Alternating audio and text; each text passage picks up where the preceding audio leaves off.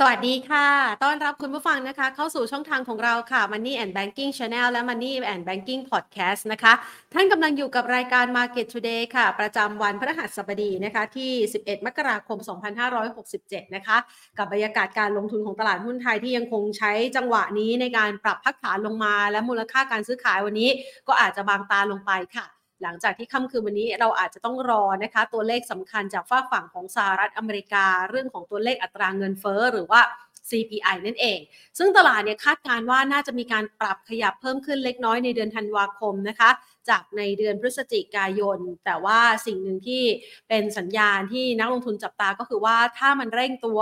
หรืออ่อนตัวลงไปเนี่ยอาจจะมีผลนะคะ ต่อแนวโน้มของการปรับลดอัตราดอกเบี้ยนโยบายของธนาคารกลางสหรัฐ ซึ่งก่อนหน้านี้ในช่วงร้อยต่อปีเนี่ยนะคะ ก็คือธันวาคมมาต้นเดือนมกราคม มีความคาดหวังอย่างมากเกี่ยวกับเรื่องของการปรับลดอัตราดอกเบี้ย ในจำนวนที่มากกว่า 5 ครั้งในปีนี้ แต่ว่ามุมมองเชิงบวกดังกล่าวก็ถูกลดทอนลงไปเรื่อยๆหลังจากที่ตัวเลขอัตราการจ้างงานต่างๆนะคะ ที่บ่งบอกถึงภาวะแรงงานของสหรัฐนั้นยังคงแข็งแกร่งนะคะทีนี้เรามาดูบ้านนะคะบรรยากาศของการลงทุนในช่วงที่ผ่านมาก็อาจจะมีปัจจัยหลาย ๆ ปัจจัยกดดันค่ะ เรื่องของหุ้นในกลุ่มธนาคารที่ถูกดาวเกรดลงไปนะคะ หรือแม้กระทั่งประเด็นเรื่องของการถกเถียงเกี่ยวกับเรื่องของดอกเบี้ย เมื่อวานเราก็พูดคุยกันว่าท่านนายกรัฐมนตรีเนี่ยมีการหารือกับแบงก์ชาติด้วยนะคะ สรุปสุดท้ายท่านก็หารือเนี่ยแหละค่ะ แต่ก็ไม่ได้มีอะไรที่มีการไป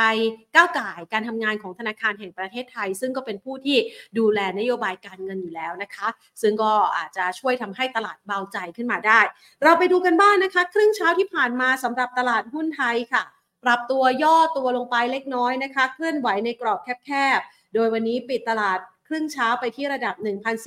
1,412.58 จุด ปรับลดลงไป 0.94 จุด ด้วยมูลค่าการซื้อขาย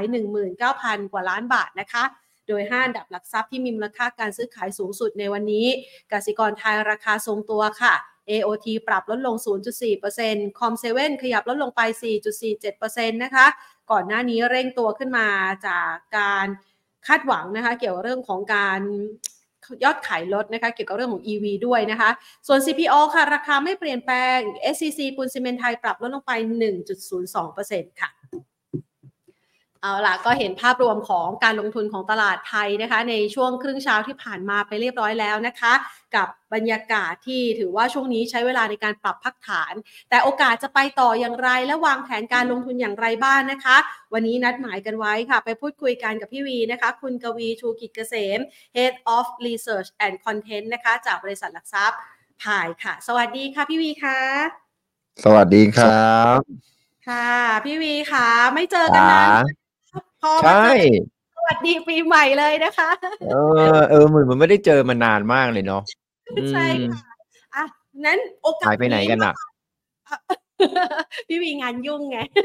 อ๋อเหรอ เออ ค่ะ มาเริ่มต้นปีใหม่ค่ะพี่วีปีมังกรแล้ว มีโอกาสไหมคะที่จะเป็นมังกรพงาด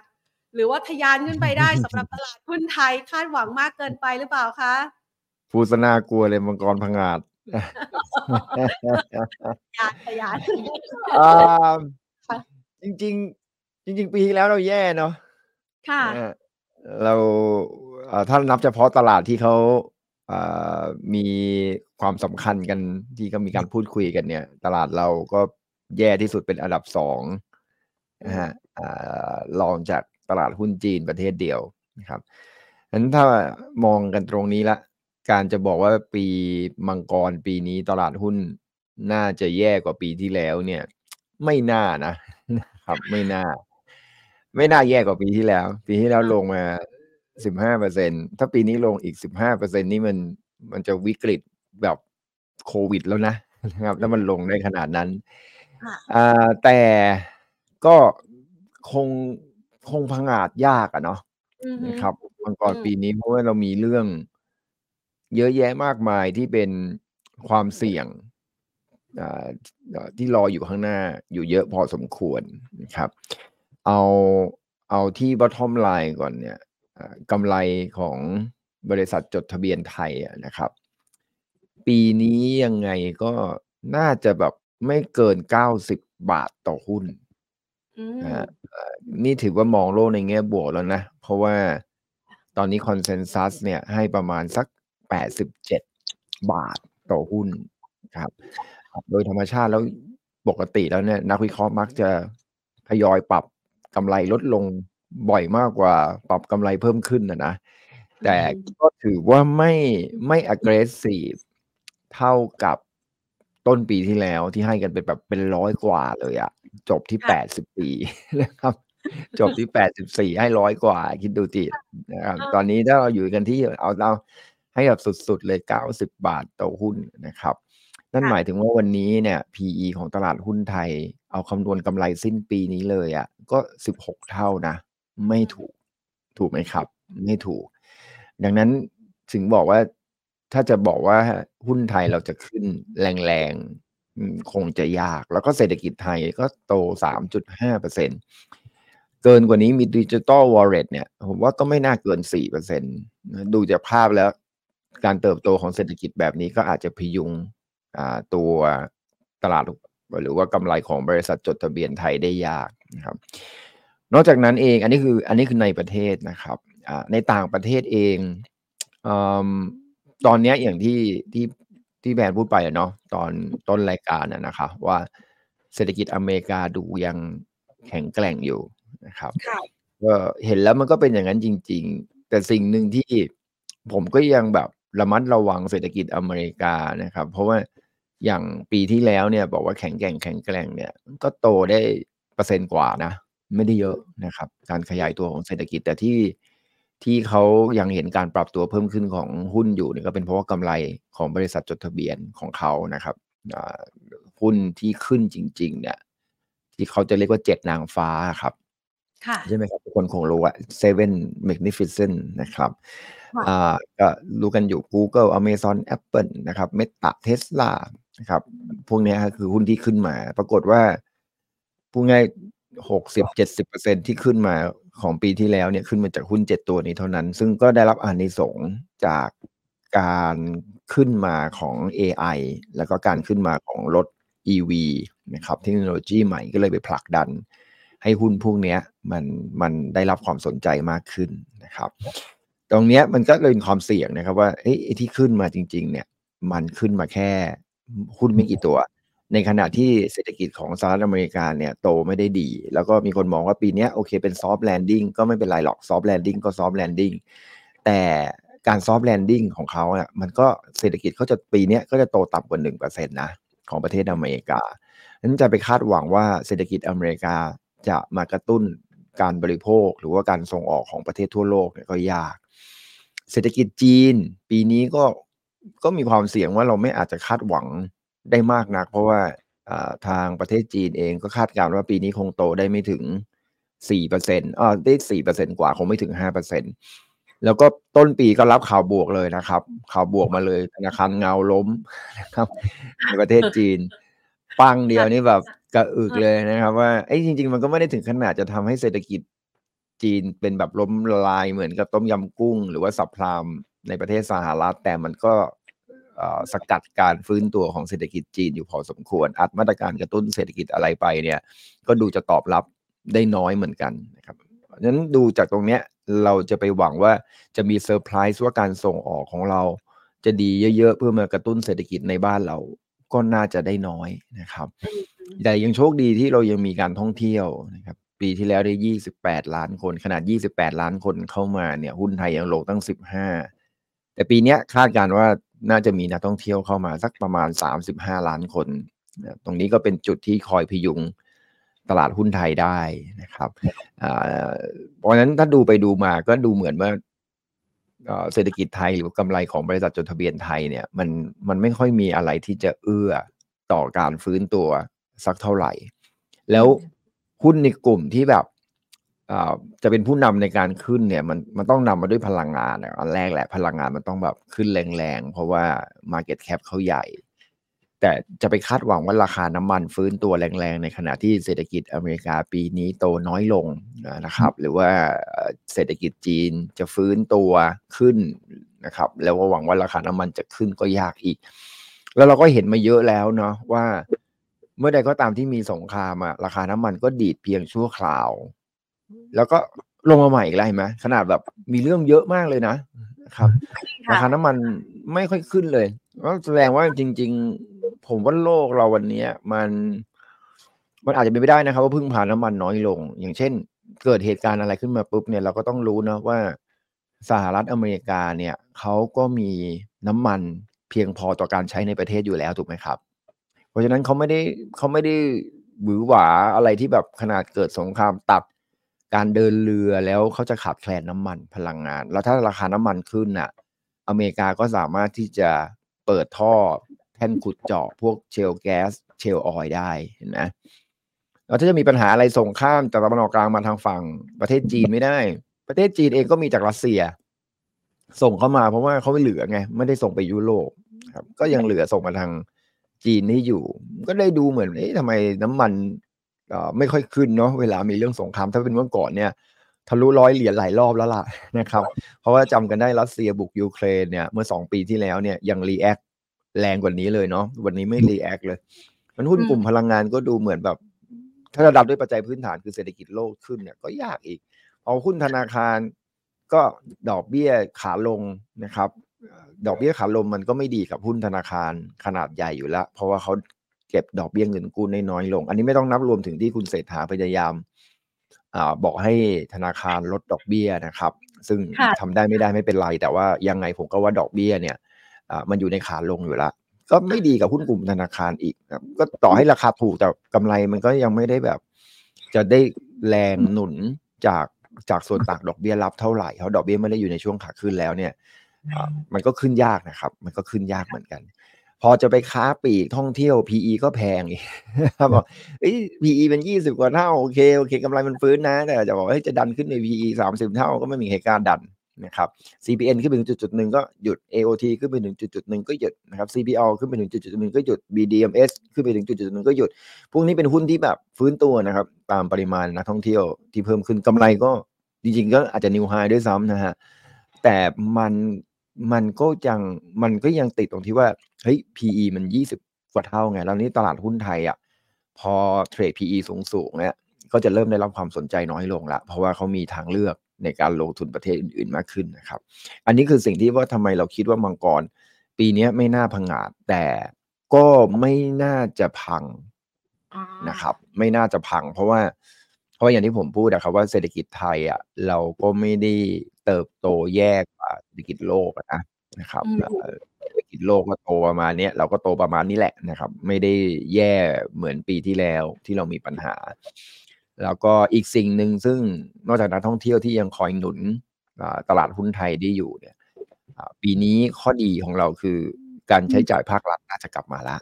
นะครับ เพราะว่าปีที่แล้วเนี่ยการใช้จ่ายภาครัฐเราสะดุดไปเนาะ เพราะว่ามีการตั้งกว่าจะจัดตั้งรัฐบาลได้นะครับแล้วนี่เพิ่งมาเพิ่งมาผ่านงบประมาณกันอีกนะครับ แล้วก็เอ๊ะเราได้รัฐบาลเมื่อไหร่วะทำไมเพิ่งผ่านงบนะครับซึ่งมันก็ช้ามากนะครับ มันก็ทำให้ไม่มีอะไรมากระตุ้น แต่ตอนนี้ผมคิดว่าก็น่าจะดีขึ้นในแง่ของการใช้จ่ายภาครัฐ แล้วก็มีข้อดีอีกอันหนึ่งปีนี้ก็จะเป็นปีที่เริ่มการลงทุนในการผลิตรถยนต์ EV แล้วถูกไหมครับเพราะฉะนั้นการลงทุนของภาคเอกชน ก็น่าจะดีขึ้น เห็นจะมีการเปิดโรงงานผลิตแบตเตอรี่อะไรกันด้วยนะครับอ่านั้นที่จะดีจริงๆเนี่ยปีนี้ที่พอพยุงได้ให้เศรษฐกิจไทยโตได้อยู่เนี่ยก็ท่องเที่ยวภาครัฐที่จะกระตุ้นเศรษฐกิจอดอกเบี้ยขันลงนะครับ ที่จะทำให้การบริโภคดูดีขึ้นหน่อย แล้วก็การลงทุนของภาคเอกชน แต่ก็จะมีความเสี่ยงจากเรื่องของการส่งออกนะครับ มีความเสี่ยงจากเรื่องของเศรษฐกิจต่างประเทศ ครับอันนั้นคือในเรื่องของปัจจัยพื้นฐานมันคงไม่พังงาได้มาคุยกันนะ ว่ามันกี่จุดนะครับแต่เรื่องหนึ่งที่ดีสำหรับตลาดหุ้นไทยอีกอันหนึ่งที่มันอาจจะไม่ทำให้หุ้นลงก็คือฐานะทางการเงินของประเทศไทยนะครับ ไม่ค่อยหยิบมาพูดกันเท่าไหร่นะครับอาจจะเป็นเพราะว่ามันไม่มีปัญหาไงเลยไม่หยิบมาพูด นะครับแต่ว่าปัญหาตอนนี้คือหุ้นกู้แน่นอนถูกไหมครับ หุ้นกู้ของประเทศไทยที่เริ่มมีประเด็นนะตอนนี้นายกก็สั่งให้มาดูแลแล้ว แต่ผมก็เชื่อว่าบริษัทใหญ่ๆก็ผ่านพ้นมาได้นะครับ ในเรื่องหุ้นกู้ไม่มีปัญหาหรอกแบงก์ก็มีสภาพคล่องเหลือเฟือ คือในประเทศเรายังมีสภาพคล่องเหลือเฟือนั้นถ้าบริษัทไหนดีเนี่ยก็น่าจะได้รับแรง support จากเรื่องของสภาพคล่องไม่ได้จากประชาชนนะครับ จากทางภาครัฐแล้วก็จากทางภาคธนาคารนะครับ ที่จะเข้าไปไปไปไปไปปล่อยกู้เสริมสภาพคล่องให้กับบริษัทที่เขามีฐานะทางการเงินที่ดีอยู่แล้ว คงไม่ปล่อย ให้แบบโอ้ออกหุ้นกู้ใหม่ไม่ได้แล้วก็ไม่ปล่อยสินเชื่อเลยมันคงไม่ใช่อะครับมันยังไงก็ต้องช่วยนะครับ ให้ผ่านพ้นตรงนี้ไปได้ไม่ได้ผมไม่คิดว่าเป็นประเด็น แต่มันก็จะคอยฉุดพวกหุ้นกลางหุ้นเล็กอะครับให้เซนติเมนต์ตลาดหุ้นมันไม่ดี แต่ฐานะทางการเงินของประเทศไทยดีนะครับ ต้องบอกนิดหนึ่งก่อน คือเรามีเงินสำรองระหว่างประเทศสูงหนี้สินต่างประเทศเรามีน้อย เมื่อเทียบกับเงินสำรองระหว่างประเทศ บริษัทอสังหาริมทรัพย์ไทยนะครับ ถึงแม้ว่าอาจจะมีประเด็นเรื่องของการออกหุ้นกู้อะไรก็แล้ว แต่แต่หลาย ๆ บริษัทนะครับ ก็ถือว่ามีปริมาณหนี้ที่ค่อนข้างต่ำน่าจะพอสนับสนุนได้ในระดับหนึ่งเห็นวันนี้นายกเศรษฐาก็ออกมาพูดใช่ไหมครับ ว่าจะเข้าไปช่วยดูแลภาคอสังหา เห็นจะลดค่าตรงๆธรรมเนียมนะครับแหมลำเอียงจังเลยอะกับแบงก์ก็ไปกดเขากับอสังหาก็ไปช่วยอะไรวะ อ่าเขาเป็นนักธุรกิจอสังหามาก่อนเข้าใจไงลำเอียงอะลำตรงๆหน่อยก็ได้นะโอเค แต่ก็ถ้าถ้าถ้ามองในแง่ของประโยชน์ประชาชนก็ได้เนาะถูกปะถ้าเรามองในแง่ถ้าเรามองในภาพรวมของประชาชนเป็นหลักนะอ่าแต่ว่าอ่าก็ต้องบอกว่ามันก็มีอ่าส่วนของฐานะทางการเงินของภาคอสังหาที่ยังโอเคนะ ไม่ได้มีปัญหามาก เพราะว่าส่วนใหญ่เราก็จะรู้นะว่าภาคอสังหาเนี่ยก็เป็นจุดกำเนิดนะครับ ที่จะทำให้เกิดวิกฤต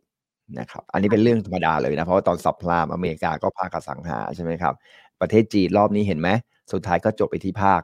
อสังหา ภาคอสังหาเขาเรียกว่าภาคจบอะครับ แล้วมันจะลามไปที่ภาคธนาคาร เป๊ะเลย ยุโรปก็เป็นแบบนี้ครับ ภาคอสังหาแล้วก็ลามไปยุโรปอ๋อแค่ลามไปธนาคาร แต่บ้านเราเนี่ยออสังหาไม่น่าลามนะค่ะเกได้ดีเราผ่านโควิดมาได้โดยที่ไม่ได้ลดราคาบ้านเลยนะ อันนี้ถือว่าเป็นจุดเด่นมาก นะครับโควิดตอนนั้นก็สภาพคล่องขาดนะครับแต่แบงก์ก็เติมให้เห็นไหมก็แสดงว่าจริงๆเติมให้ได้ ไม่มีปัญหาหรอกครับอ่าแบงก์ยังมีสภาพคล่องเหลือเป็นล้านล้านเลยอะล้านล้านบาทนะครับเหลือเพียบไม่ต้องห่วงอ่าอีกอันหนึ่งก็คือพอถ้าเราไม่ได้มีปัญหาอะไรตรงนั้นเนี่ย สถานะทางการเงินของธนาคาร อันนี้คือข้อดีนะครับที่ธนาคารมีกำไรเยอะนะครับมองข้อดีก็บ้างนะฮะอ่าก็คือเขามีเงินกองทุนสูงมากนะครับพอเงินกองทุนสูงมากเนี่ย มันก็มี แรงค้ำยันหนี้เสียที่อาจจะเกิดขึ้นได้ในอนาคตพอสมควร ก็เป็นฐานะทางการเงินที่แข็งแกร่งนะครับอของภาคธนาคารที่เป็นเฟืองที่สำคัญที่สุด สังเกตให้ดีว่าธุรกิจอื่น ๆ มันจะถูกลามาจากอสังหาเนี่ยแล้วก็ไปภาคธนาคารก่อนนัธนาคารก็ไม่กล้าปล่อยกู้ มันก็เลยไปกระเทือนอุตสาหกรรมที่แท้จริงถูกไหมครับ อันนี้เป็นคลาสสิก problem แล้วก็เกิด NPL วนกลับเข้ามาเขาเรียกว่าวงจรอุบาท แต่ตอนนี้ถ้าภาคอสังหาเราไม่ได้มีปัญหา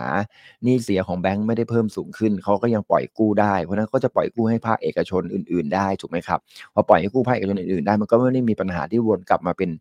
ปัญหาเชิงโครงสร้างเหมือนตอนสมัยต้มยำกุ้ง เราจะเป็นเหมือนตอน subprime ครับกับตอนโควิด คือสภาพคล่องเหลือผ่านพ้นไปได้ด้วยกันนั้นไม่ก็เลยไม่คิดว่าโอ้โหมันเราจะต้องมีอะไรที่แบบตลาดหุ้นต้อง collapse ลงมาอะ อันนั้น fundamental จบไปแล้ว มาดูด้าน fund flow บ้างนะครับ fund flow เองทุกคนก็รู้เนอะปีที่แล้วเนี่ยเป็นปีที่โอ้โหต่างประเทศนี่ทำไมเขาเกลียดคนไทยมากหรอ แต่ว่าผมอยากให้มองในภาพบวกนะว่าเฮ้ยเขาขายก็เป็นแท็กติกของเขาแหละนะครับใครรู้ไหมเพราะว่าปีที่แล้วเนี่ย หุ้นเจ็ดนางฟ้าขึ้นนะครับ มันคือหุ้นเทคโนโลยีทั้งหมดถูกไหม มีใครรู้ไหมว่า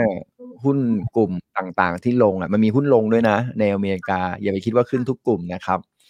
อเมริกาเนี่ยหุ้นที่เป็นหุ้นใหญ่ ๆ อื่น ๆลงนะครับเช่นกลุ่มอะไรบ้าง เชื่อไหมกลุ่มท่องเที่ยวเขาลง กลุ่ม healthcare เขาลงกลุ่มพลังงานปิโตรโรงกลั่นเขาลงนะครับกลุ่มค้าปลีกของเขาลง ก็คือเขาเรียกว่า consumer staple อะครับ กลุ่มสินค้าจำเป็นของเขาลง คุ้นๆไหมครับว่ากลุ่มเหล่านี้คือกลุ่มยักษ์ใหญ่ในประเทศไทย อ่าใช่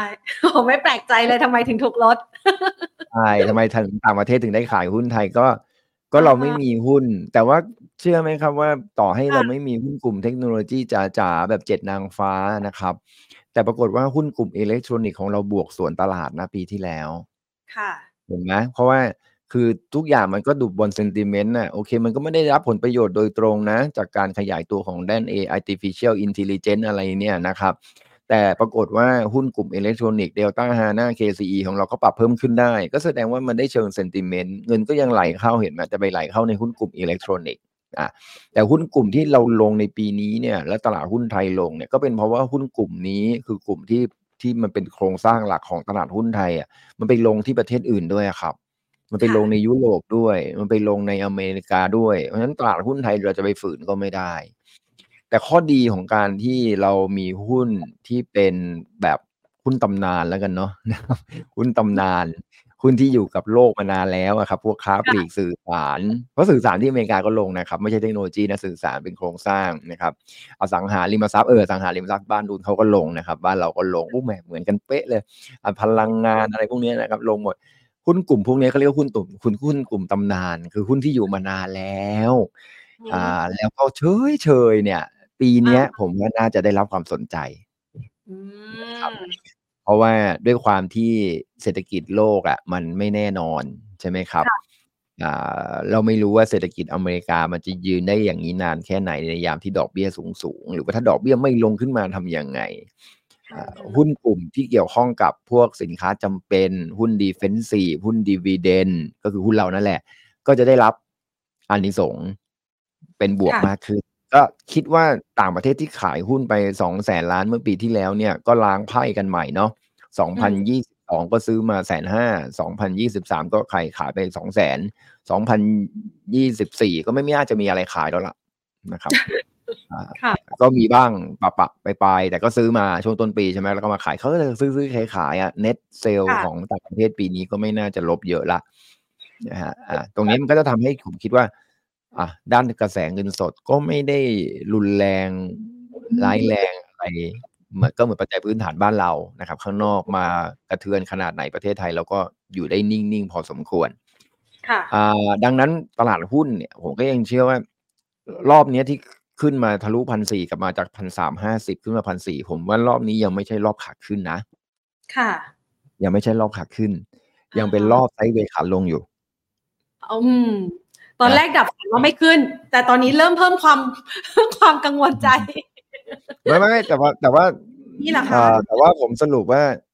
อ่าไม่ปีปลายปีนี้หรือว่าต้นปีหน้าเนี่ย ผมคิดว่าตลาดหุ้นยังไงก็จะกลับมาปิดเหนือกว่า เหนือกว่าราคาปิดเมื่อปีที่แล้ว เราปิดกันที่ประมาณหนึ่งพันสี่ร้อยสามสิบใช่ไหมสี่ร้อยยี่สิบค่ะสี่ร้อยสามสิบผมว่าปิดเหนือกว่า ผมว่าน่าจะได้พันห้านะอืมนะครับ แต่ว่าที่บอกว่า ครึ่งปีแรกให้ระวังเนี่ยเอ่อหรือว่าเอ่อความกังวลของเรื่องของการลงทุนในสินทรัพย์เสี่ยงอาจจะเพิ่มขึ้น ในช่วงนี้จนถึงประมาณสักไตรมาสสองไตรมาสสามเนี่ยเป็นเพราะว่าถ้ามันจะมีอะไรเกิดขึ้นกับเศรษฐกิจสหรัฐอเมริกาเนี่ยก็จะเกิดขึ้นช่วงนี้แหละไตรมาสค่ะสอง ไตรมาสสามนะครับดอกเบี้ยขาลงก็จะเกิดขึ้นช่วงนี้แหละ การพลิกกลับจากดอกเบี้ยขาขึ้น แล้วก็นิ่งๆ แล้วมันลงเนี่ย ส่วนใหญ่แล้วนะดูในอดีตเนี่ยตลาดหุ้นจะ react ในเชิงลบนะนะครับค่ะเอ่อจะไม่ค่อยไม่ค่อยตอบสนองในเชิงบวกเท่าไหร่หรอกกับการลดดอกเบี้ยลงครั้งแรกนะฮะอันเนี้ยเพราะอะไรก็ไม่รู้นะ แต่แต่ถ้าให้มองกันในเชิงของจิตวิทยาเนี่ย พอดอกเบี้ยลงปั๊บเนี่ยอ่าคนส่วนใหญ่จะคิดว่าเอ่อ การบริโภคจะชะลอละ เพราะว่าดอกเบี้ยลงเนี่ย ทุกคนจะก็จะชะลอการบริโภคออกไป เพราะว่ารอดอกเบี้ยเงินกู้ที่ถูกกว่านะครับอืมเพราะฉะนั้นจะกู้ตอนนี้ก็แพงรอไปกู้อีกหกเดือนข้างหน้าดีกว่า ดอกเบี้ยลงอยู่นะครับอ่าตรงนี้มันก็เลยอาจจะเป็นเชิงเซนติเมนต์จะซื้อหุ้นเฮ้ยไม่เอาอะตอนนี้กู้แพงว่ะมาจินก็แพงเดี๋ยวรอลงก่อนดีกว่านะครับเดี๋ยวค่อยไปซื้อหุ้นตอนมาจินถูกๆดีกว่า มันก็มันก็เป็นเซนติเมนต์นะครับ มันก็เลยทำให้การลงทุนในสินทรัพย์เสี่ยงเริ่มชะลอ แล้วถ้ามันเกิด ถึงขนาดชะลอแล้วไปกลายเป็น hard landing นี่ก็เรื่องใหญ่เลยนะครับ ก็หวังว่าจะไม่เกิดแต่ soft landing ต่อให้มันเป็น soft landing หุ้นก็ต้องลงนะครับ ไม่ใช่ว่าไม่ลง หุ้นก็ลงนะครับเหมือนคนมอง soft landing ก็หุ้นขึ้นใหญ่เลยตอนนี้ก็ขึ้น เอ้ามัน landing นะเว้ยจะให้หุ้นขึ้นสวนตลาดไปเรื่อยๆอย่างไงวะมันดูอ่าฮะแล้วถ้ากลับขึ้นมาฟื้นใหม่แล้วก็ขึ้นต่อโอ้โห มันโลกมันจะสวยเกินไปไหมอะไม่มีจังหวะให้ทำกำไรหรือซื้อย่อเอไปอโลกจะให้สวยไปขนาดนั้นก็คงไม่ได้ อันนั้นคือเรื่องหนึ่งเรื่องที่สองก็คือว่า ผมว่าตลาดหุ้นจะเริ่มแบบชะลอค่ะการลงทุนในหุ้นลงบ้างจากประเด็นเรื่องของการเลือกตั้งในแต่ละประเทศนะครับ เดี๋ยวเสาร์นี้ก็ไต้หวันก่อนเลยนะครับค่ะลุ้นกันตั้งแต่ต้นปีว่า เอ๊ะไต้หวันจะผลเลือกตั้งเป็นยังไง จะเอื้อต่อความสงบหรือเอื้อต่อสงครามก็ต้องตามดู แต่ว่ามันไม่จบที่ไต้หวันไงมันมีอีกหลายประเทศมากเลยในโลกนี้ที่ต้องมีการเลือกตั้ง เขาบอกว่าคนประมาณสักสองในสามของโลกปีนี้ต้องเลือกตั้งอะครับ อืมฮึ อืมสองในสามของโลก ก็ก็นับไปอินเดียอย่างเงี้ยครับ อเมริกาอย่างเงี้ยครับ เห็นไหมมันก็เยอะอยู่นะนะครับค่ะแล้วก็เอ่อเพราะฉะนั้นหลาย ๆประเทศในโลกเนี่ยจะมีการเลือกตั้งอ่ายุโรปด้วย ยุโรปแล้วมันเป็นสมาคมยุโรปด้วยมันก็เลยทั้งยุโรปเลยอะคนก็เลยเยอะอ่าอือฮึตรงเนี้ยมันก็ทำให้แบบเราก็ไม่รู้เหมือนกันเนาะว่า เอ๊ะมันจะมีอ่าความเหวี่ยงของนโยบายทางด้าน การเมืองทางด้านเศรษฐกิจทางด้านสังคมมากน้อยแค่ไหน เพราะว่าบางประเทศเนี่ยเขาก็กลัวกันว่าจะเปลี่ยนขั้วนะค่ะมีเลือกตั้งที่ยูเครนด้วยนะจ๊ะอืมเพราะตอนนี้เซเลนสกี้เขาก็พยายามจะบอกว่าเราอยู่ในภาวะสงครามไม่ควรมีการเลือกตั้งแต่ฝ่ายค้านก็บอกว่าเฮ้ย เลือกเว้ยอะไรอย่างเงี้ย เพราะว่าเขาก็มองว่ากระแสน่าจะเปลี่ยนอะแล้วถ้าเปลี่ยนจะเป็นยังไงอะโลกอาจจะสงบขึ้น หรือว่าถ้าเซเลนสกี้ได้เป็นต่อบอกโลกจะไม่สงบอะเรื่องนี้ก็เป็นเรื่องที่เราคงต้องระมัดระวังนะครับ แล้วก็ หันกลับมาที่ประเทศไทยเรา เราก็มีประเด็นเรื่องการเมืองด้วยนะนะครับค่ะเดือนพฤษภาขนาดตอนนี้ยังไม่ถึงเดือนพฤษภาคมเลย ก็แกว่งแกว่งๆกันละ เดี๋ยวพฤษภาเห็นจะมีการหมดสมัยของวุฒิสมาชิกใช่ไหมครับจะต้องค่ะเลือกตั้งใหม่ โอ้ เอ๊ะ เลือกวุฒิสมาชิกเข้ามาใหม่พักไหนวะซึ่งแนวโน้มแล้วน่าจะเป็นพรรคพรรคหนึ่งที่คุณรู้กันอยู่เนี่ยเข้ามา เอาคราวนี้นะยุ่งเลยนะอ่าอ่าฮะ ฝ่ายบริหารคุมโดยพรรคหนึ่งนะครับค่ะฝั่งหนึ่งฝ่ายนิติบัญญัติคุมโดยอีกพรรคหนึ่งอืมมันจะเหมือนลำบากเดโมแครตเออมันเหมือนเนาะเดมอ่าฮะนี่อยากได้ประชาธิปไตยเต็มตัวก็มาแล้วไงนะฮะอืมเดโมแครตกับรีพับลิกันนะฮะแยกกันคุมกันคนละสภาก็ก็เป็นความเสี่ยงที่ผมเชื่อว่านักลงทุนในประเทศเองก็คงต้องรอนะครับ อีกความเสี่ยงหนึ่งก็คือ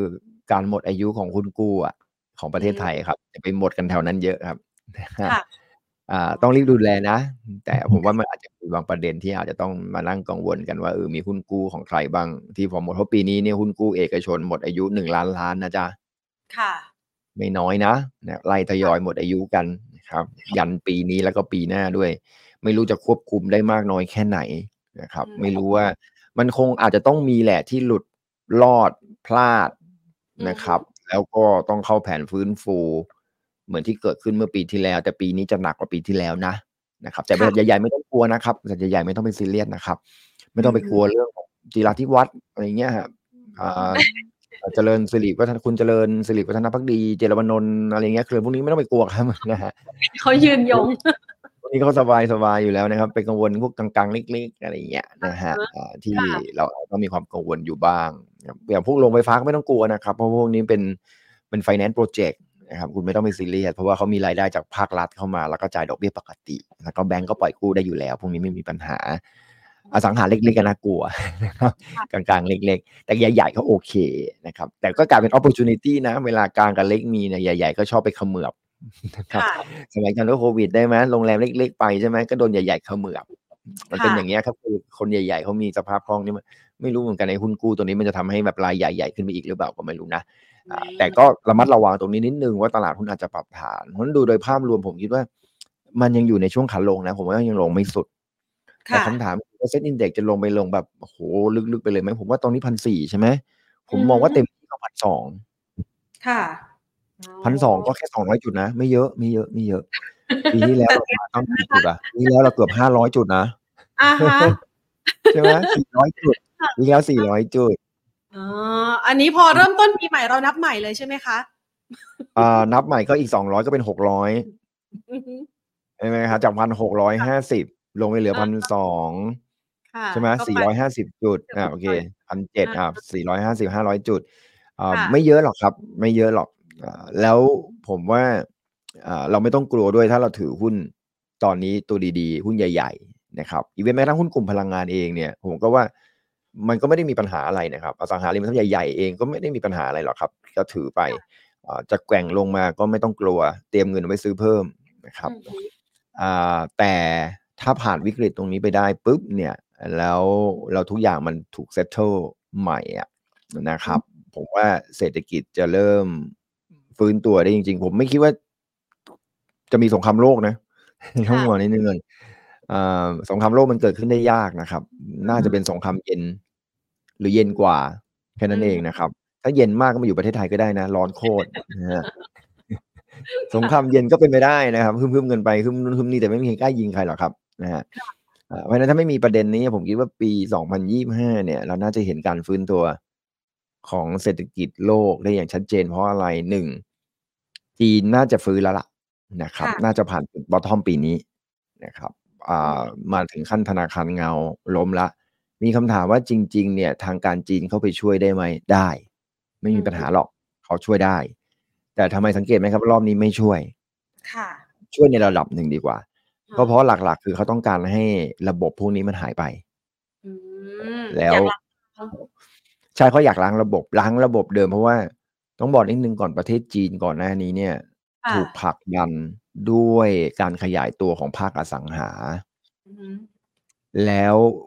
คนที่สนับสนุนภาคอสังหาก็คือธนาคารเงาค่ะนะครับคือธนาคารที่ไม่ใช่ธนาคารงงมากเลยเขาเลยชื่อว่าธนาคารเงา shadow bank นะครับอ่าแล้ว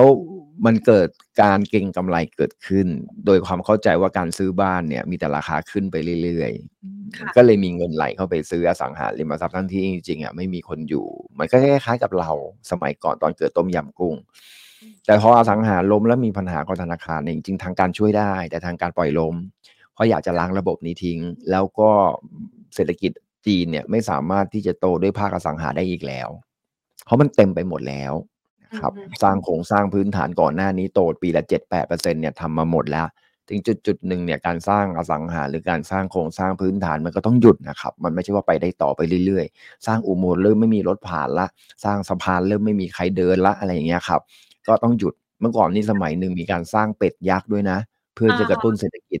ภาคท้องถิ่นกัน แล้วก็รัฐบาลก็บอกหยุดได้แล้วไอ้สร้างเป็ดยักษ์เนี่ยก็ไปสร้างกวนอูยักษ์แทนคือหาตังค์หาหาไทยนะก็พยายามนะก่อนหน้านี้มีสร้างเหมือนกันนะคะ ใช่ของไทยเราเคยสร้างกระถางทูบใหญ่ที่สุดในโลก แต่ไม่เป็นไรครับมันเป็นการกระตุ้นเศรษฐกิจแต่เขาก็รู้แล้วว่ามันไปต่อไม่ได้ แต่สังเกตที่ดีเขาก็จะมาสนับสนุนบางเรื่องใช่ไหมครับ อย่างเช่นเขาสนับสนุนในเรื่องของ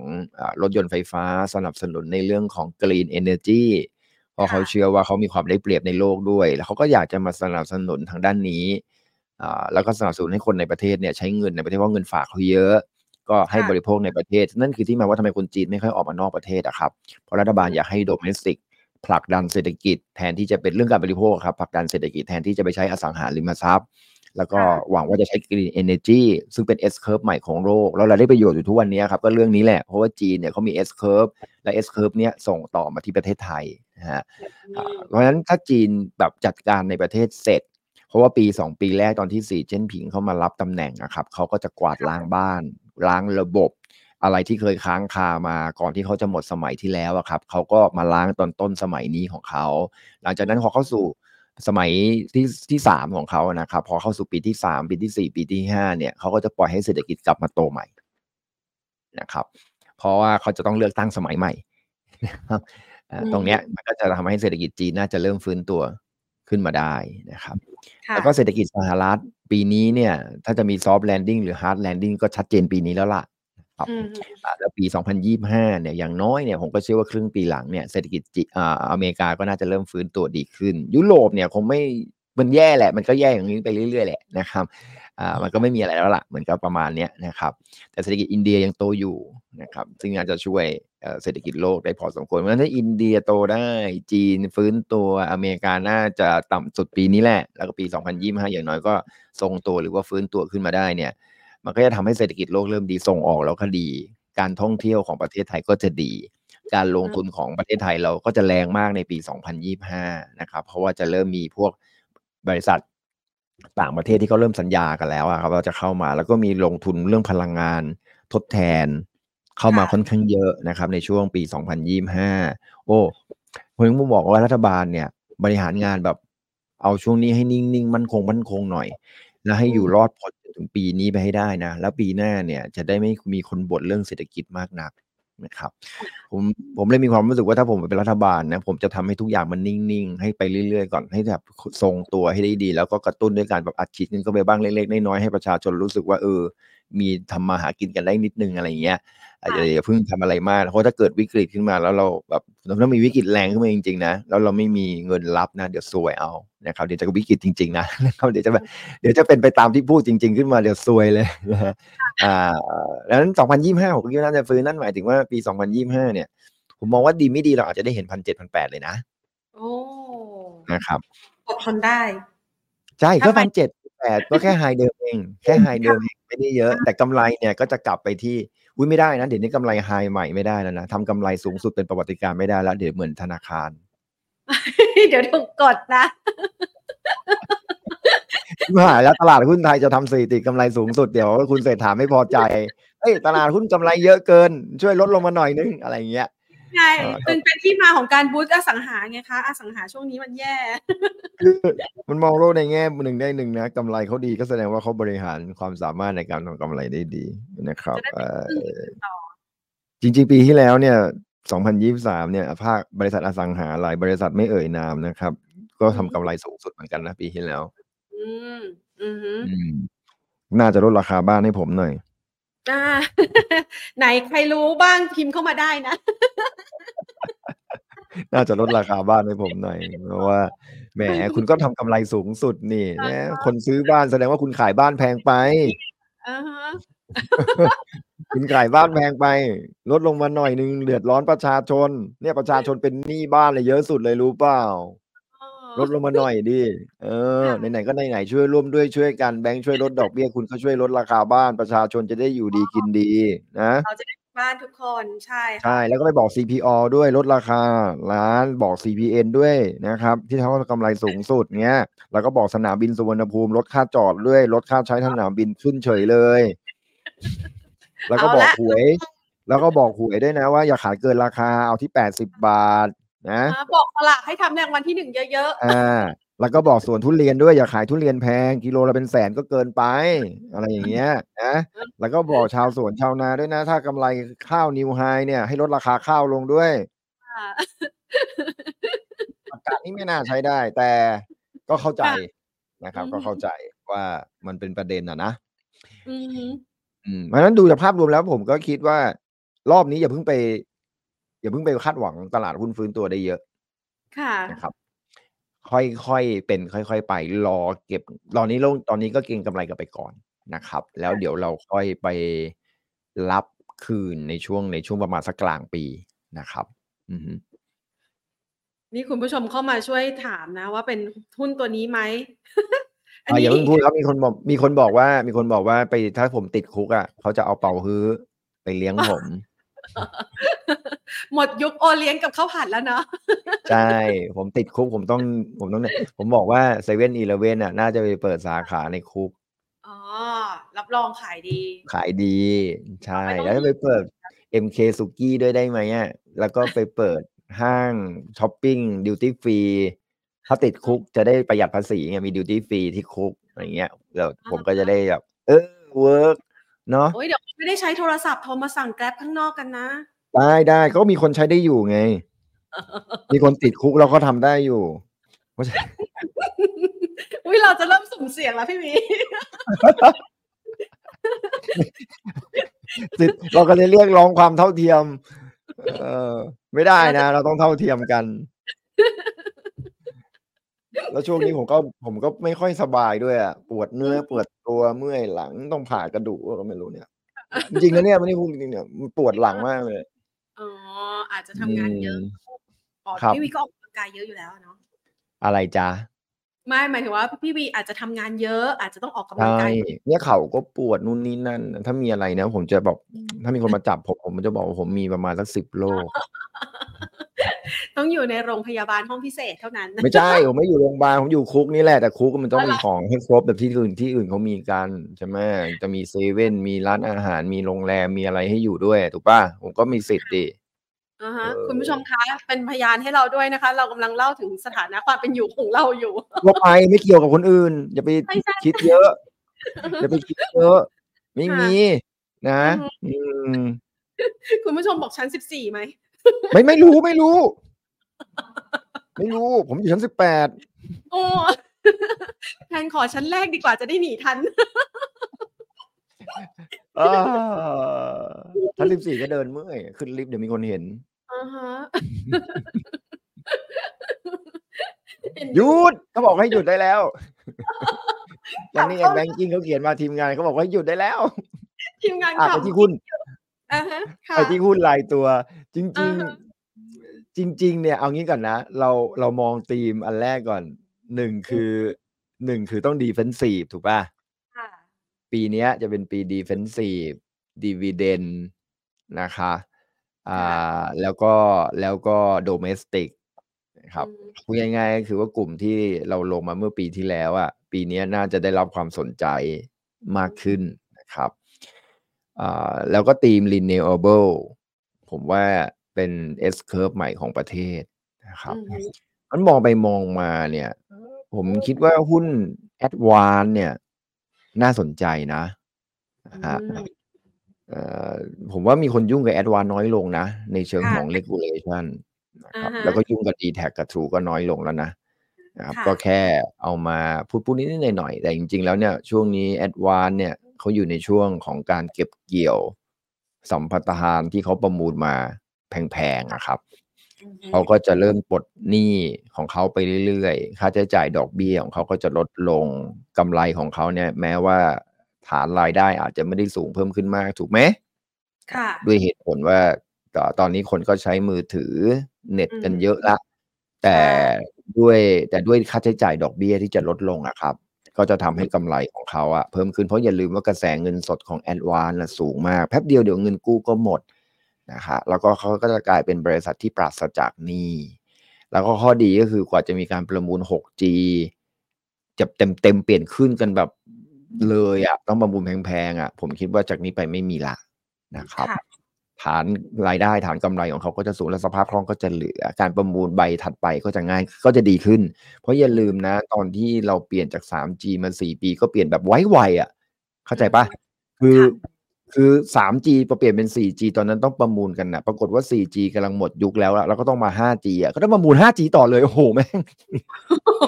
เข้าใจพี่ป่ะ เข้าใจ เข้าใจป่ะคือตอน 3G คุณก็ทวงกันไม่ยอมประมูล 4G พอประมูล 4G ปุ๊บเขาก็จะเลิกใช้ 4G ไปใช้ 5G พอประมูล 4G ไม่ได้เสร็จบริษัท 2 บริษัทนี้ก็ต้องประมูล 5G ต่อคิดถึงภาพดิแต่ตอนนี้ไอ้ 5G เนี่ย แต่ก็จะเป็นแค่ห้าจุดห้ามันยังไม่มีใครคิดถึงหกนะครับ เพราะว่าจีนเองอเมริกาเองก็ยังยังไม่ทำหกไม่ได้ เกาหลงเกาหลีก็ยังทำหกไม่ได้นะครับ เพราะฉะนั้นแล้วกว่าจะทำหกได้กว่าจะทำหกนี่คือทำคลื่นห้าหกหกจีนะครับนะครับ ไม่ได้ทำน้ำหกคลื่นหกจีเนี่ยกว่าจะกว่าจะจบนี่ก็คงอีกคงอีกพักใหญ่อะตรงนั้นดังนั้นเนี่ยผมว่า ไม่น่าจะมีประเด็นในเรื่องของการประมูลหนี้ใหม่ ก็จะเป็นช่วงเก็บเกี่ยวของเขาแล้วก็ดีเฟนซีฟด้วยดีเวเดนด้วยฟันกระแสเงินสดดีด้วย ไม่ต้องห่วงเรื่องของเงินกู้ ไม่ต้องห่วงเรื่องของหุ้นกู้อะไรทั้งสิ้นเลยอินทัชก็โอเคนะครับ แต่อินทัชจะมีเรื่องกราฟเข้ามาด้วยอะเดี๋ยวไปคุยเรื่องโรงไฟฟ้ากันตัวแรกที่ผมเลือกผมเลือกแอดวานก่อนนะครับ ตัวที่สองเนี่ยผมมองที่โรงไฟฟ้าผมคิดว่าไอ้ค่า FT ที่เข้ามาป่วนๆกันก่อนหน้านี้เนี่ย มันจะเริ่มน้อยลงละ เพราะว่าลดกันจนไม่มีทางให้ลดแล้วล่ะนะครับ สังเกตหลังๆเนี่ยเขาจะไม่ค่อยแบบไปหยุดเรื่องนี้มากเท่าไหร่แล้วเพราะว่ามันมีรูมให้ลงได้น้อยละนะครับ ที่เหลือเนี่ย FT ก็จะแทบจะไม่เหลืออยู่แล้วล่ะค่า FT ที่เก็บเก็บกันเนี่ย ก็น่าจะลิมิตล้วแต่ว่าอย่าลืมนะครับว่าตัวของโรงไฟฟ้าเนี่ยเขาก็มีส่วนที่ไม่ได้เกี่ยวข้องกับ FT ก็เยอะนะ แล้วหลังๆเนี่ยก็จะมีการรับรู้รายได้ที่ไม่ได้ไปอิงกับ FT มากขึ้นเรื่อยๆ เพราะเขาไปลงทุนพวก renewable นะครับแล้วก็ไปลงทุนพวกโรงไฟฟ้าต่างประเทศมากขึ้น ก็น่าจะทำให้กำไรของหุ้นกลุ่มนี้นิ่งขึ้น แล้วเวลาดอกเบี้ยขาลง พวกโรงไฟฟ้าก็จะได้รับความสนใจนะครับก่อนหน้านี้ดอกเบี้ยขาขึ้นเห็นไหมตัว B กริมเอง GPSC เอง แล้วก็โรงไฟฟ้าอื่นๆ มากมายลงมาหมดเลยนะครับ ดังนั้นเนี่ยช่วงดอกเบี้ยขาลงอะก็อาจจะทำให้หุ้นกลุ่มนี้ได้ประโยชน์ แล้วก็ราคาก็ลงมาจนแบบโอ้โหไม่น่าเชื่อนะลงกันมา 50-60%นะครับอันนี้อีกกลุ่มหนึ่ง กลุ่มที่ได้ประโยชน์จากดอกเบี้ยขาลง กลุ่มที่ 3 ก็จะเป็นอสังหาริมทรัพย์ ก็เป็นดีเวเดนเหมือนกัน แล้วก็ valuation ก็ถูก หลายคนก็บอกว่าเนี่ยมันอาจจะขายอสังหาได้ไม่ดีเท่าเดิม แต่ก็อย่าลืมว่ามันก็ไม่ได้แย่กว่าเดิมนะครับ นี่มีมาตรการช่วยเหลืออีก อื แต่หุ้นกลุ่มนี้มันก็น่าจะมันก็น่าจะทำให้คืออย่างน้อยก็ได้เงินปันผลนะนะครับ แล้วก็สถานะทางการเงินของเขาก็ค่อนข้างแข็งแกร่ง ถามว่าชอบอะไรผมก็ชอบอตัว Asian Property นะนะครับ ตัว AP จริง ๆ หุ้นกลุ่มนี้เนี่ยมัน PE ถูกมากครับ ไม่น่าเชื่อนะ PE 6เท่าอย่างเงี้ยนั่นหมายถึงว่าเออถ้าเขาทำกำไรเท่าเดิมนี่6ปีแล้วได้ทุนคืนแล้วนะ ไม่ต้องไปกลัวว่าเขาจะทุนเราจะหายเลยอะเออ6ปีได้ทุนคืนแล้วเออก็ make sense ดีเหมือนกัน อ่า แล้วก็ผมก็เชื่อบริษัทพวกนี้อยู่ได้อีกเป็น20ปีอะครับไม่น่าจะไม่น่ามันมันคือแค่แค่ดูจากอดีตเนี่ยเขาอยู่เขาอยู่มา50ปี แล้วอยู่อีกสักสิบปี15ปีก็น่าจะยังอยู่ได้นะครับ แล้วประเทศไทยเราก็ยังไม่ได้แบบขนาดจะมาขายอสังหาริมทรัพย์ไม่ได้ เพราะว่า นี่เห็นมีกฎช่วยเหลือเหมือนกันเราจะให้ต่างประเทศมาถืออสังหาริมทรัพย์มากขึ้นนะครับอันนี้ก็เป็นจุดหนึ่งที่ผมเชื่อว่าอสังหา ก็ผมมองชอบ Asian property แต่ถ้าใครเอาแบบ เอาที่มันมีความเสี่ยง ไม่ใช่ความเสี่ยง เอาที่แบบมัน growth story หน่อยก็จะเป็นโอลีนะครับ เพราะว่าเขาจะไปทำโรงแรมด้วยนะครับ แล้วก็ไปทำอสังไอตัวธุรกิจอื่นๆ เต็มไปหมดเลยนะครับ อันนี้ก็เป็นส่วนของภาคอสังหาริมทรัพย์ อะ อีกตัวหนึ่งนะครับ จริง ๆ จริง ๆ ต้องบอกนิดนึงก่อน ตัวจากนี้ไปจะเป็นตัวที่มัน defensive จ๋าๆแล้วนะครับ เช่น ปีที่แล้วเนี่ยหุ้น healthcare ในต่างประเทศลงแรงมาก แล้วแทบไม่ขึ้นเลย แล้วก็หุ้นโรงพยาบาลบ้านเราก็ค่อนข้าง underperform สังเกตไหมครับว่าบำรุงราษฎร์มาละนะครับ ลงมา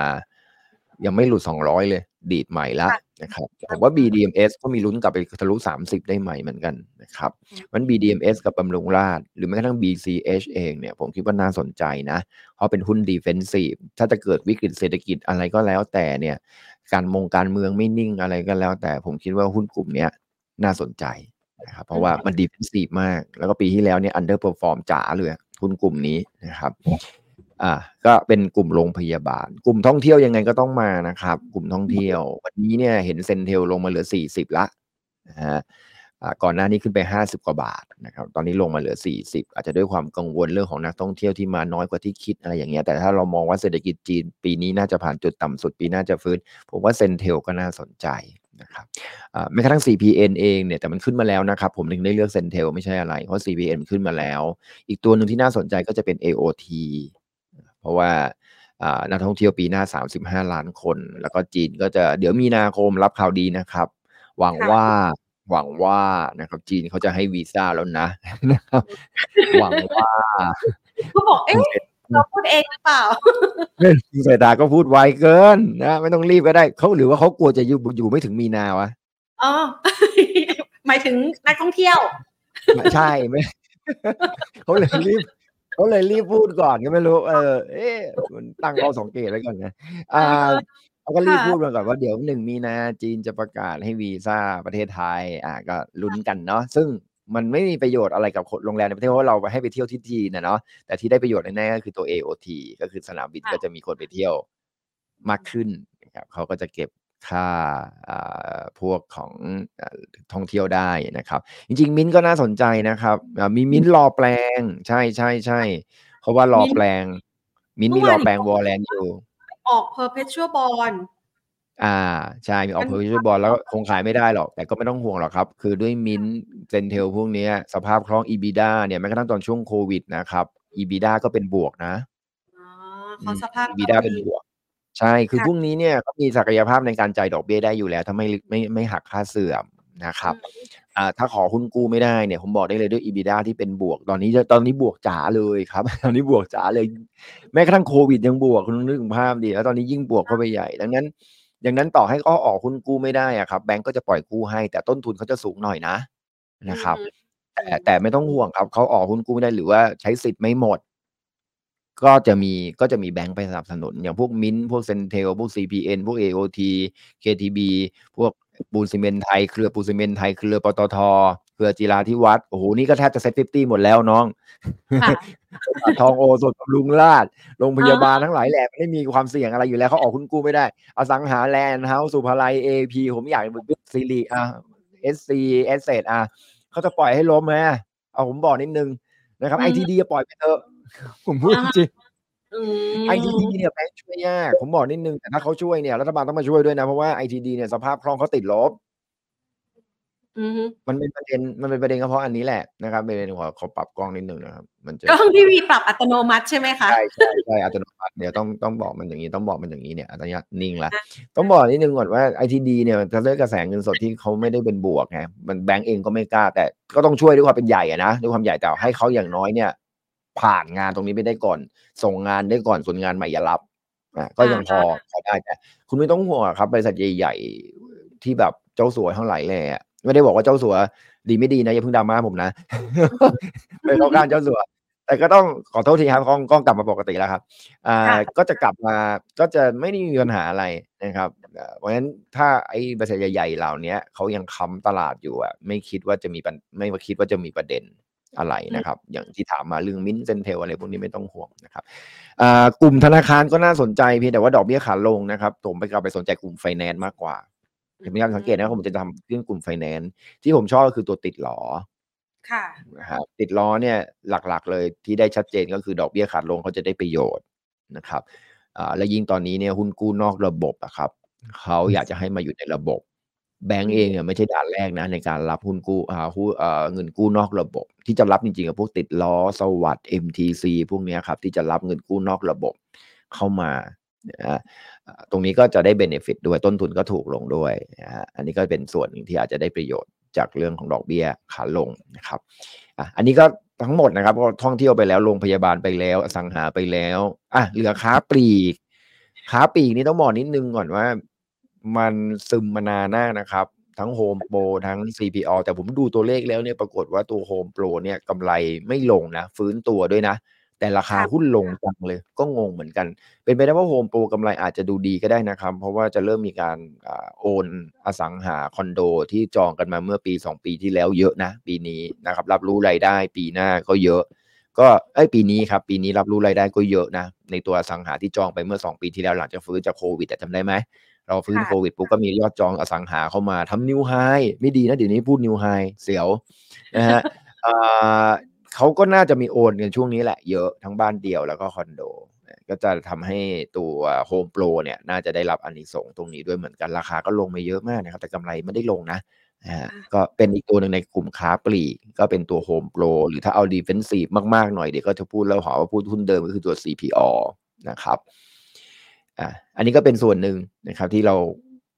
ที่น่าจะได้ประโยชน์ ส่วน dividend yield อีกกลุ่มหนึ่งที่น่าสนใจเนี่ยคือหุ้นกลุ่ม จริง ๆนิคมอุตสาหกรรมผมชอบนะ แต่ WHA กับอมตะปีที่แล้วเนี่ยโดดเด่นมาก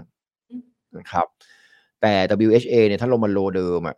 นะครับสี่สี่กลางๆอะ ผมว่ามันก็นะก็กลับมาน่าสนใจนะ เพราะมันขึ้นไปห้ากว่าลงมาสักสี่จุดห้าเนี่ยผมคิดว่าก็น่าสนใจนะสำหรับ WHA เพราะว่าผมคิดว่า เดี๋ยวเขาจะมี supply chain ของรถไฟฟ้าเนี่ยเข้ามาซื้อที่ดินเขาเยอะมากเลยนะครับเขาก็ยังน่าจะได้อานิสงส์จากการที่ประเทศไทยเป็นโลจิสติก อยู่แต่ว่าผมอยากให้อาศัยจังหวะตอนที่ตลาดหุ้นมันมีการปรับฐานลงมาช่วงกลางปีครับเราค่อยไปซื้อหุ้นก่อนหน้านี้ผมบอกว่าให้คุณซื้อได้เลยทยอยสะสมไว้ส่วนหนึ่งได้ก่อนนะ เพราะว่าหุ้นที่ผมพูดมาส่วนใหญ่ก็เป็นหุ้นที่ไม่แพงจนเกินไป หุ้นอยู่ในธีมแล้วหุ้นดิเฟนซีฟแต่ถ้าคุณจะไปลงทุนอย่างพวก WHA อมตะอะไรพวกนี้ผมอยากจะให้รอลงมาก่อน นะครับเราค่อยเราค่อยเข้าไปลงทุน เพราะว่ามันดูแพงไม่ใช่มันดูแพงมันคือขึ้นไปเยอะในช่วงที่ผ่านมารอเขารับข่าวดีไปเยอะครับ รอให้เขานิ่ง ๆ ลงมาก่อนดีกว่า เราค่อยไปซื้อ แต่ขอให้เขาเป็นอยู่ในเทรนด์ของ S curve ใหม่ก่อนนะครับเขายังคงเป็นเทรนด์ของ S curve ใหม่ของไทยแล้วคือจริงๆเราต้องบอกนิดนึงประเทศไทยกับประเทศจีนเนี่ยมันมีความเป็น S curve เดียวกัน ดูตรงไหนรู้ไหมดูสองเรื่องสองเรื่องที่เราเป็น S curve เดียวกันกับประเทศจีน คือแล้วเราในส่วนประเทศจีนหนึ่งคือเงินหยวนกับเงินบาทมีความสัมพันธ์กันเจ็ดสิบเปอร์เซ็นต์ นะครับเงินหยวนอ่อนกูอ่อนเงินหยวนแข็งกูแข็ง อ่า และอีกเรื่องหนึ่งคือตลาดหุ้นแทนมันลงกูลงเอ้าก็พี่เดินนำเราก็เดินตาม มันลงกูลง แล้วที่สำคัญก็คือมันก็ชัดเจนถูกป่ะเพราะว่าอะไรที่เขาพัฒนาทางด้านนู้นน่ะ ทางประเทศจีนน่ะ ก็จะมาพัฒนาทางบ้านเรานะ ค่ะอ่าคือมันมีเรื่องที่ไม่ดีก็มีเช่นทุนสีเทามันก็มานะ โอเคเราก็เข้าใจแต่เรามองในแง่ opportunity เช่น EV ไปดังที่นู่นใช่ไหมครับ ก็มาดังที่ไทยแล้วก็ย้ายกำลังการผลิตรถ EV มาที่ประเทศไทยเต็มไปหมดเลยเห็นไหมครับ อันนี้ก็ส่วนหนึ่งแล้วก็ Green Energy Green Energy เนี่ยก็โตที่เมืองจีนนะครับเขาจะเป็น S curve ใหม่ของประเทศจีนนะครับ แทนอสังหาริมทรัพย์ไอ้เรื่อง Green Energy เนี่ยผมว่าดีไม่ดีเนี่ยยุโรปโวยวายมากเรื่อง Green Energy เนี่ยแต่ประเทศที่จะได้ก่อนเนี่ยคือประเทศจีนเพราะอะไรรู้ไหมเพราะประเทศจีนเนี่ยมีแหล่งแร่แล้วก็ทำผลิตแบตเตอรี่ใหญ่ที่สุดในโลก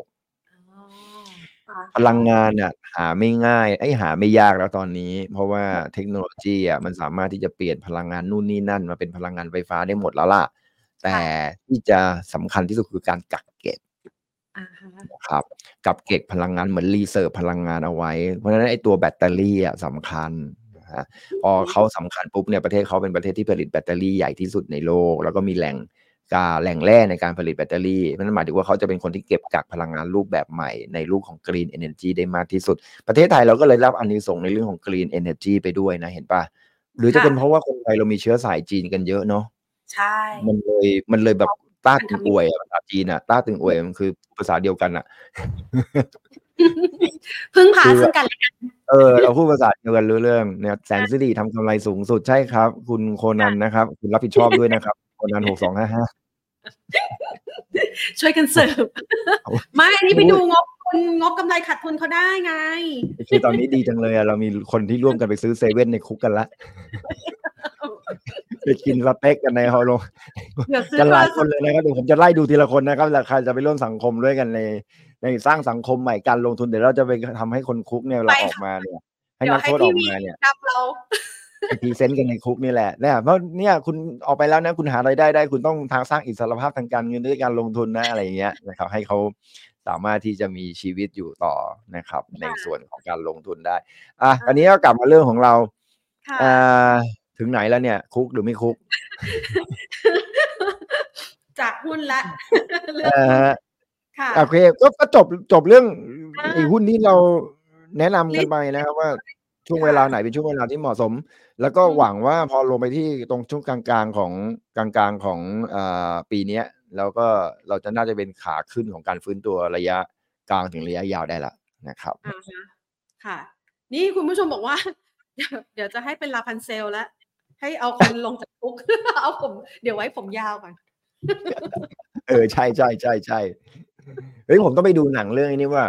ผมต้องไปดูอ่าหนังเรื่อง Prison Break ค่ะ แพนเคยดูปะยังไม่เคยดูเฮ้ยต้องถามคนดูคนฟังตรงนี้ได้รู้จัก Prison Break ป่ะ คืออาหนังแหกคุก อ๋อ เออ่าฮะอสุดยอดอะหนังเรื่องนี้นะ ตอนสมัยก่อนเป็นซีรีส์ที่ดังมากเลยนะ ติดอันดับหนึ่งเลยนะ ช่วงหนึ่ง เพราะว่ามันแบบโอ้โหวางแผนในการที่จะแหกคุกอะสุดยอดมาก ต้องเรียนรู้ไว้ในชีวิตจริงคงทำไม่ได้หรอกครับไอ้แบบนั้นนะแต่ว่า มันสนุกดีในชีวิตเราไม่ได้ใช้ค่ะแล้วไม่ได้ใช้ในชีวิตจริงเราไม่ต้องแหกขนาดนั้นหรอกครับ เราไม่ต้องใช้ความคิดมากขนาดนั้นหรอกครับค่ะ เราเราในการแหกคุกก็ต้องใช้ความคิดเยอะ เราแค่เป็นคนพิเศษพอ เราแค่เรารู้จัก negotiate พอแล้วครับอ่าฮะนี่คุณผู้ชมบอกว่าพระเอกทำหนูอกหักค่ะ หนังเรื่องนั้น ดูตั้งอ๋แต่อเหรอเด็กๆอุ้ยเออพิซซ่าดูเบรกสนุกมากจริงเลยอะใช่ดูตั้งแต่เด็ก ๆ ใช่นานมากแล้วครับ เคยดูครับแหกเข้าแล้วแขกออกใช่ครับมึงแหกออกมาแล้วเอาเข้าไปใหม่เออแต่คุณคุณนะแต่แพนจำไม่ได้อะหนังตลกมากเลยคือมึงออกมาแล้วอะแล้วมึงก็กลับเข้าไปใหม่อืม แล้วจะอืมพยายามเพื่อนะพี่วีคะเออสั้นๆค่ะ อันเนี้ยคือหลายคนบอกว่า พอตลาดหุ้นไทยมันเป็นภาวะแบบนี้ คนที่จะลงทุนเนี่ยกลยุทธ์ต้องเป็นยังไงคะ ซื้อถือยาวแบบ VI ก็ถูกการันตีด้วย LTF ในช่วง 10 ปีที่ผ่านมาก็ยังขาดทุนนะคะมาปีนี้เนี่ยครับเราลงทุนแบบไหนดีคะ VI เก่งกำไร หรือเล่นรอบหรือยังไงดีคะ คือต้องบอกนิดนึงก่อนว่าเรา เรามีการลงคือพูดทุกครั้งนะเวลามาออกรายการเนี้ยคำถามแบบนี้มันเป็นคำถามที่เราตอบยากใช่ไหมครับสไตล์ของแต่ละคน อืมเพราะมันสไตล์สั้นกลางยาว ต่างกันมากเลยนะครับ เราก็พูดโดยภาพรวมๆแหละว่าดัชนีจะลงมาพันสองจะขึ้นไปพันห้าอะไรเงี้ย ปีนี้น่าจะเทรดอยู่แถวนี้แหละพันสองพันห้าส่วนใครจะไปหากลยุทธ์ยังไงก็โอเค ส่วนระยะยาวเรามองว่า เฮ้ยพันห้าไม่ใช่พันสองคือดาวไซด์ถ้าหลุดลงมาคือซื้อนะในฐานะ VI นะครับ หรือไปซื้อแถวนั้น แล้วก็เชื่อว่าสุดท้ายแล้วประเทศไทยเราก็ไม่ได้แย่ขนาดแบบเวเนซุเอลาอาร์เจนตินาอะไรขนาดนั้นหรอกนะครับ ถ้าใครดูตัวเลขจะรู้เราก็คงกลับขึ้นไปพันหกพันเจ็ดอะไรได้ใหม่แหละไม่ต้องซีเรียส แต่จะไปหวังขึ้นไปถึงสองพันทะลุไปเลยอะไรอย่างเงี้ยที่เขาพูดกันสมัยก่อนก็คงไม่ได้นะครับดูจากโครงสร้างของเศรษฐกิจในประเทศแล้วเราคงหวังได้เท่านี้อ่าประมาณนั้น เพราะฉะนั้นการลงคือโอกาสการขึ้น ก็คือถ้าเราไม่ขายเราก็เป็น VI ถูกป่ะ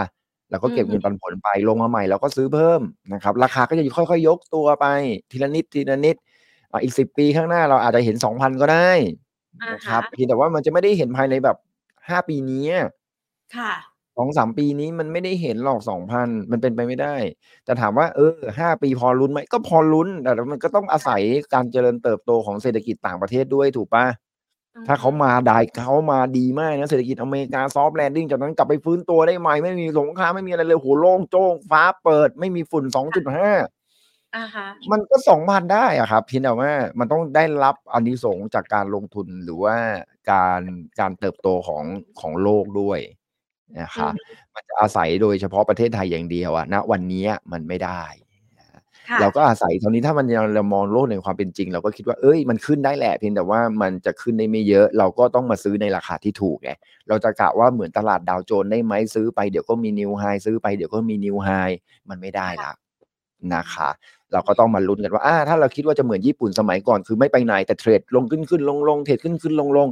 เราก็เล่นตามกันนะครับ ลงก็ค่อยซื้อขึ้นก็ขาย แต่ถ้าขึ้นไม่ขายก็ซื้อเอาปันผลก็แล้วแต่สไตล์ของแต่ละคน ส่วนถ้าตอนนี้เราก็ยังมองว่าจากนี้ไปจะตลาดหุ้นยังขาลงเก้งกำไรก็ต้องมีคัดลอสไงแค่ค่ะนั้นเองนะคะนี่คุณผู้ชมบอกว่าพูดพันผลแล้วไม่ต่อให้จบ เดี๋ยวเอาไว้ต่อครั้งหน้า ปันผลเหรอ ปันผลพูดไปจบแล้วนะ หุ้นปันผลหลาย ๆ ตัว อืมเพราะว่าเราเมื่อแรกที่ติดเมื่อกี้นี่คือหุ้นที่เราเราเศรษฐกิจไทยเรา follow เศรษฐกิจจีนเพราะรถ EV เรื่องอะไรพวกเนี้ยที่เข้ามา มันก็ตามเศรษฐกิจจีนที่ตามเทรนด์ของ S curve ใหม่ของจีนที่เข้ามา เราก็ไปตาม S curve ของจีนไปด้วยนะครับตามที่นะแต่ว่าเราก็ต้องบอกนิดนึงก่อนนะครับว่าอ่าทั้งหมดทั้งปวงเนี่ย ถ้าประเทศไทยไม่ได้มีความสำคัญนะเอางี้ก่อนนะ ถ้าประเทศไทยไม่ได้มีความสำคัญในแผนที่โลก ผมไม่เชื่อหรอกว่าประเทศจีนจะขนรถ EV มาลงทุนประเทศไทยโดย ไม่ได้ไปสนใจไปอินโด หรือฟิลิปปินส์เลยนะนะอาจจะเป็นมาเลบ้าง แต่ก็ไม่ได้ใหญ่เยอะเท่าประเทศไทยอันนี่อินโดก็แอบงอนอยู่นะ กูมีแร่ทำไมไม่มาอะไรเงี้ยอ่าก็เข้าใจคุณจะไปผลิตรถอินโดกับฟิลิปปินส์แล้วคุณจะขนมายังไงวะอืมต้องข้ามเกาะมาเออถ้ารุ่นหนึ่งรุ่นหนึ่งโอเค แต่ถ้าให้ผลิตโรงงานใหญ่ ๆ มันไม่ work อะด้วยภูมิประเทศอะ แล้วคราวนี้แล้วถ้าประเทศไทยไม่ได้เป็นที่น่าสนใจจริง ๆ เนี่ย Microsoft Amazon Google ทำไมอยากจะมาลงทุนประเทศไทย ค่ะ ถูกไหม เขามาลงจริง ๆ นะครับ ไม่ใช่พูดเล่นนะครับ คุณเศรษฐาไม่ได้โกหก แล้วจริงๆเขามาตั้งแต่สมัยรัฐบาลที่แล้วแล้วด้วยนะครับ แต่ว่าไม่ได้มาเพราะรัฐบาลใครนะครับ มาด้วยประเทศไทยเรามีแหล่งพลังงาน renewable เยอะ เห็นไหมมันก็เลยการตอบโจทย์เขาเพราะว่าเขาใช้พลังงานฟอสซิลไม่ได้นะ ค่ะ บริษัทพวกเนี้ยเขาจะเอาไฟไปหล่อเลี้ยงฮาร์ดไดรฟ์ของเขาหรือเทคโนโลยีของเขาเครื่องใช้ไฟฟ้าอะไรของเขาคอมพิวเตอร์ของเขาเนี่ยเขาจะใช้พลังงานจากฟอสซิลไม่ได้นะ เขาต้องใช้พลังงานสะอาด และประเทศไทยมีพลังงานสะอาดให้เขาใช้คือพลังงานแสงอาทิตย์นะครับ ก็เห็นมีบริษัทบางบริษัทใหญ่ๆ ในประเทศไทยเนี่ยไปคุยกับเขาแล้วนะ เรื่องการสร้าง renewable ให้เขาอืมีแล้วแต่เขายังไม่เปิดเผยนะครับ ไปคุยแล้ว อันนี้ที่ได้ยินมานะครับ ไปคุยละ แล้วก็ถ้าทำได้เดี๋ยว Microsoft Google Amazon ก็จะเข้ามาเปิด Cloud Data Data Cloud ที่เมืองไทยนะครับอืมตรงนี้ก็เนี่ยถ้ามันไม่ได้ดีจริงเนี่ย อเมริกาก็ถ้าเรามีเรื่องกับเขามากๆหรอกว่าเราไปพึ่งพาจีนเยอะเกินไปอเมริกาไม่เข้า เอกชนเขายังเข้านะครับเพราะฉะนั้นไม่ต้องกลัวรัฐบาลข้างบนน่ะเขาทะเลาะกันให้เราเห็นแบบอ่าฮะเหมือนแบบทะเลาะเป็นละครนะอ่าเราก็ดูไปก็ถือซะว่าเป็นละครหลังข่าว อย่าไปซีเรียสแต่นักธุรกิจที่เขาอยู่ทำธุรกิจกันอยู่อะเขาก็ทำกันอยู่ครับ เขาก็ทำกันอยู่เขาไม่เขาไม่ได้หนีเขาก็ยังทำธุรกิจกันอยู่นะครับเขาก็คุยกันดีครับอเมริกาก็คุยกับผมดีนะครับ ก็ไม่ได้มีปัญหาผมก็ส่งลูกไปเรียนอเมริกานะเขาก็ไม่ได้มีเรื่องอะไรนะครับ คนจีนก็ยังรักกันอยู่นะครับไม่ได้ข้างบนทะเลาะให้มันทะเลาะกันไปเดี๋ยวสักวันกูจัดเวทีให้มึงชกกันเลยบ้าพวกนี้ คนอเมริกาเขายังสนใจเรียนภาษาจีนกันคึกคักเลยนะคะใช่แล้วคนไทยแล้วคุณเชื่อไหมคุณไปดูรีวิว YouTube ดิ คุณรู้เปล่าว่าคนอเมริกันเนี่ยรีวิวสินค้าจีนมากกว่าสินค้าอเมริกา แล้วมาชมอ๋ออีอีกว่า เฮ้ยหัวเว่ย oppo vivo เดี๋ยวนี้นะ โอ้ยอ่าฮะไอโฟนมันเริ่มตามไม่ทันบางคนก็แบบไปทางนั้นเลยนะอ่าฮะแล้วก็แบบแล้วก็ไอโฟน of the year เนี่ยไอโฟนแทบไม่ติดเลยนะ คุณไปดูช่องที่แบบเขารีวิวกันคนดูเป็นล้านๆคนน่ะค่ะกลายเป็น oppo vivo samsung ต่างหากล่ะครับ ที่ได้เป็นโฟน of the year ของในความคิดของคนที่รีวิวระดับท็อปของประเทศอเมริกาเลยไม่ใช่ลองเข้าไปดูดูนะครับอ่าตรงเนี้ยครับคือจุดหนึ่งที่ผมเชื่อว่าธุรกิจเขาก็ทำไปนะครับ ส่วนข้างบนการเมืองอะเขาก็ทะเลาะกันไปให้เป็น แต่ว่าผมไม่เชื่อนะว่าจะมีสงครามโลกครั้งที่สามอันนี้คิดเหมือนเดิม อืมอืมอะ นะคะ ก็ตรงนี้มาประเมินกันนะคะสำหรับปัจจัยต่างๆ ที่มีผลต่อการลงทุนในตลาดหุ้นไทยประจำปี 2024 นะคะ หวังว่าจะเป็นภาพของความสดใส อาจจะไม่ใช่มังกรทะยานฟ้านะ แต่ว่าค่อยๆ ต่อแตะต่อแตะบินไปก็ได้นะคะ เราไม่เร่งรีบ มังกรกีกรั่วไปอีกรอบโอ้โหได้เลย รั่วไปก่อนเดี๋ยวไปค่อย ๆ ซ่อมปะปะเอาแต่แต่ค่ะมังกรพ่นไฟได้เว้ย อ่าเอาเอสิอบินไม่เคยขึ้น แต่พ่นไฟได้เว้ยอือย่าทำมลายร่างตัวเองก็พอค่ะ วันนี้ขอบพระคุณพี่บีมากนะคะ ขอบคุณครับ ยินดีครับผมค่ะสวัสดีครับสวัสดีทุกท่านผู้ชมทุกคนครับ ค่ะ เอาล่ะ คุยกันสนุกสนานเลยนะคะ กับพี่วีนะคะ คุณกวีชูกิจเกษมนะคะ Head of Research and Content นะคะ จากบริษัทหลักทรัพย์พายนะคะ วันนี้โอ้โหเรียกเสียงหัวเราะกับคุณผู้ชมได้คึกคักเลยทีเดียว นี่ แล้วก็คุณผู้ชมบอกว่ามังกรธาตุไม้อ๋อปีนี้เป็นธาตุไม้เหรอโดนไฟเผาใช่ไหมคะเอางั้นเราก็ต้องเอาดินมาเสริมนะอ่า